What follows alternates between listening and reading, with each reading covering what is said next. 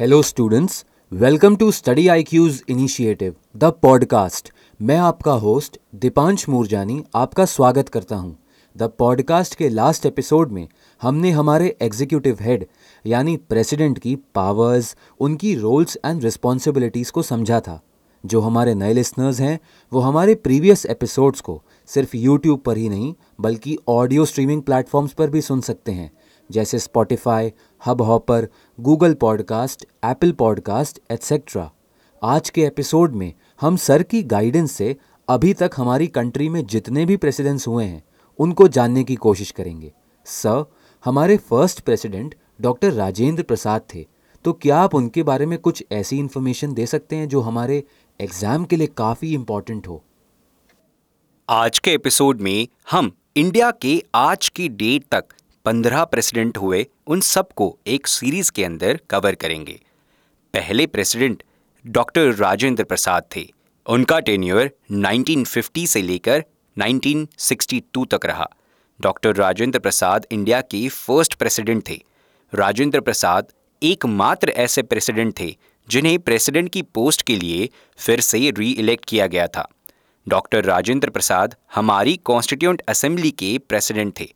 और Indian independence movement के leader भी रहे। अपने करियर के इनिशियल डेज़ से ही वो इंडिपेंडेंस के लिए नॉन कोऑपरेशन मूवमेंट में महात्मा गांधी के कॉमरेड बने रहे। और वो 1934, 1939 और 1947 में इंडियन नेशनल कांग्रेस के भी प्रेसिडेंट रहे। अगर उनके करियर की बात की जाए तो उन्होंने कलकत्ता हाई कोर्ट में भी प्रैक्टिस की थी और 1916 में उन्हें पटना हाई कोर्ट में ट्रांसफ़र किया गया।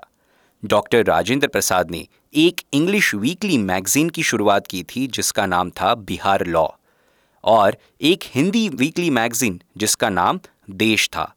और इसी के साथ उन्होंने हिंदी को नेशनल लैंग्वेज के रूप में इस्टाब्लिश करने के लिए एक लाइफ लॉन्ग कैंपेन भी शुरू किया।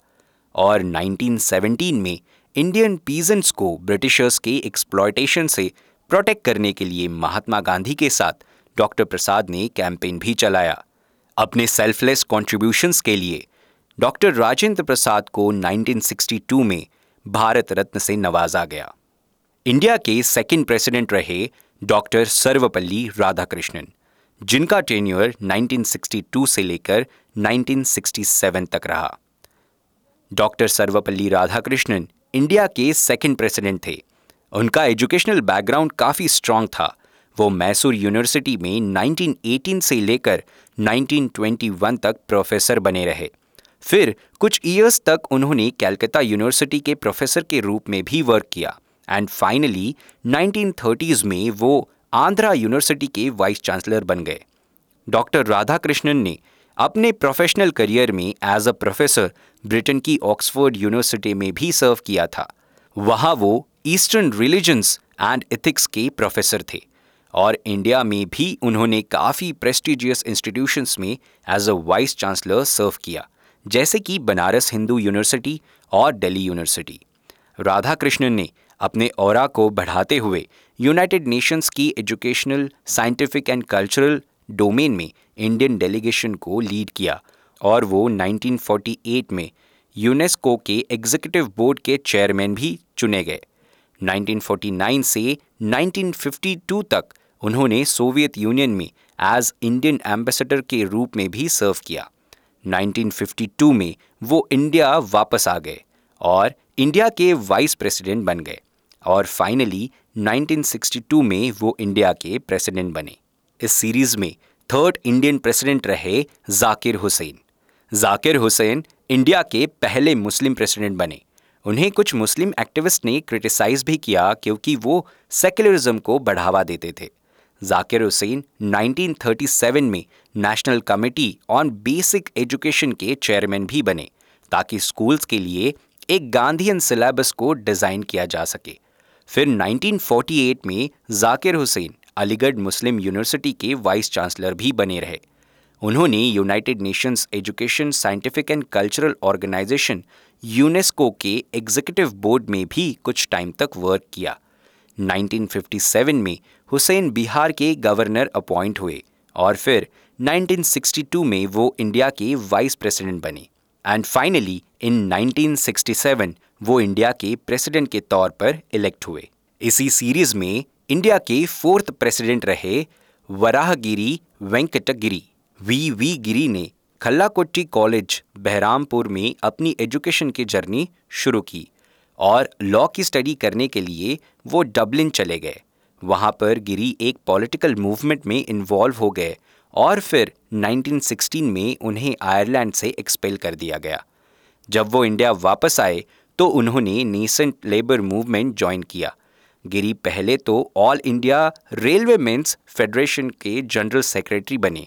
एंड देन वो उसके प्रेसिडेंट बने। इसके अलावा वो all India trade union congress के दो बार प्रेसिडेंट भी रह चुके हैं, जो कि इंडियन नेशनल कांग्रेस पार्टी की एक ऑर्गेनाइजेशन थी। 1937 में जब कांग्रेस पार्टी ने मद्रास में गवर्नमेंट बनाई तो Giri labour and industries department के मिनिस्टर भी बने। कुछ टाइम बाद उन्होंने कांग्रेस गवर्नमेंट से रिजाइन कर दिया और anti British quit India movement से भी अपना नाम वापस ले लिया। अब एक बार फिर से वो लेबर मूवमेंट में एक्टिवली पार्टिसिपेट करने लगे। उन्हें श्रीलंका में हाई कमिश्नर की पोस्ट पर अपॉइंट किया गया और 1952 में वो लोकसभा के मेंबर बने।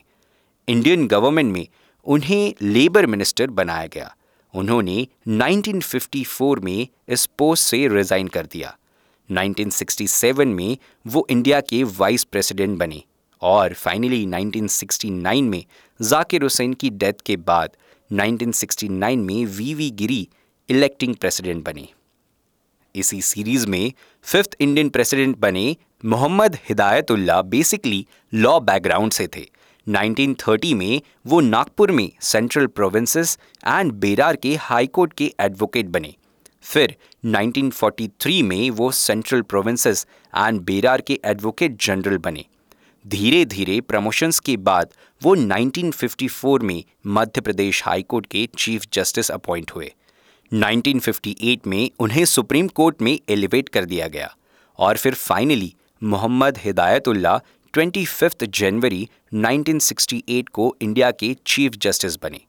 रिटायरमेंट के बाद उन्हें डिफरेंट पॉलिटिकल पार्टीज़ ने कॉमन एग्रीमेंट के बाद इंडिया का वाइस प्रेसिडेंट के रूप में इलेक्ट किया। और वो 1979 से 1984 तक इस पोस्ट पर बने रहे। वाइस प्रेसिडेंट के रूप में उन्होंने राज्यसभा के चेयरमैन पोस्ट को एक विजडम के साथ प्रोसीड किया।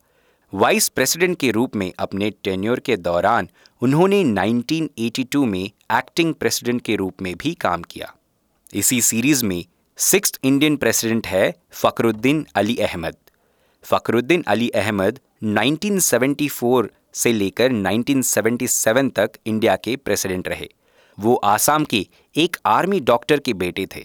अगर उनकी एजुकेशन की बात की जाए तो फ़खरुद्दीन अली अहमद ने इंडिया में एजुकेशन लिया और 1927 में ग्रेजुएशन के बाद कैम्ब्रिज यूनिवर्सिटी में हिस्ट्री में अपनी स्टडीज़ को कंटिन्यू किया। इंडिया वापस आने के बाद वो 1935 में आसाम लेजिस्लेचर में इलेक्ट हुए। उन्होंने आसाम के फाइनेंस एंड रेवेन्यू मिनिस्टर के रूप में अपनी ड्यूटीज़ को परफॉर्म किया। 1939 में सेकेंड वर्ल्ड वॉर के टाइम उन्हें एक साल के लिए जेल भी जाना पड़ा। फिर रिलीज़ होने के तुरंत बाद ही उन्हें 1946 में आसाम के एडवोकेट जनरल के रूप में अपॉइंट किया गया और 1966 तक वो आसाम पॉलिटिक्स के एक इंपॉर्टेंट पार्ट रहे। 1966 में प्राइम मिनिस्टर इंदिरा गांधी ने उन्हें अपने फ़र्स्ट कैबिनेट में इंक्लूड किया और उन्हें irrigation and power, education, industrial development and agricultural जैसे पोर्टफोलियोज असाइन किए। फ़खरुद्दीन अहमद 1974 में इंडिया के फिफ्थ प्रेसिडेंट बने। इसी सीरीज़ में नेक्स्ट प्रेसिडेंट आते हैं B D Jatti. B D Jatti के बारे में स्टूडेंट्स को हमेशा याद रखना चाहिए कि उन्होंने 164 डेज़ तक एक्टिंग प्रेसिडेंट के रूप में वर्क किया। बी डी जट्टी की पॉलिटिकल जर्नी म्यूनसिपैलिटी के इलेक्शन के साथ होती है। 1945 में वो जामखंडी टाउन म्यूनसिपैलिटी के प्रेसिडेंट बनते हैं। उन्हें जामखंडी के प्रिंसली स्टेट में मिनिस्टर के रूप में इलेक्ट किया गया। आगे जाकर उन्हें जामखंडी स्टेट के चीफ मिनिस्टर और दीवान के रूप में अपॉइंट किया गया। 1948 में जमखंडी को बॉम्बे स्टेट में इंटीग्रेट किया गया और जट्टी को बॉम्बे स्टेट लेजिस्लेटिव असेंबली के मेंबर के रूप में इलेक्ट किया गया। रीऑर्गेनाइजेशन के बाद जट्टी मैसूर लेजिस्लेटिव असेंबली के मेंबर बने। उन्होंने लैंड रिफॉर्म्स कमेटी के चेयरमैन के रूप में भी सर्व किया। नेक्स्ट प्रेसिडेंट है नीलम संजीव रेड्डी। नीलम संजीव रेड्डी एक इंडियन पॉलिटिशियन थे। जिन्होंने इंडिया के सिक्स प्रेसिडेंट के रूप में वर्क किया। उन्होंने इंडिपेंडेंस मूवमेंट में नेशनल कांग्रेस पार्टी के साथ अपने पॉलिटिकल करियर को स्टार्ट किया। वो आंध्र प्रदेश के फ़र्स्ट चीफ मिनिस्टर भी रहे और वो दो बार लोकसभा के स्पीकर भी रहे। उन्होंने एक यूनियन मिनिस्टर के रूप में भी परफॉर्म किया था। अगर टाइमलाइन की बात करें तो 1946 में वो कांग्रेस पार्टी के रिप्रेजेंटेटिव के रूप में मद्रास लेजिस्लेटिव असेंबली में इलेक्ट हुए। रेड्डी 1953 में आंध्रा स्टेट के डेप्यूटी चीफ मिनिस्टर और 1956 में आंध्र प्रदेश के फ़र्स्ट चीफ मिनिस्टर बने।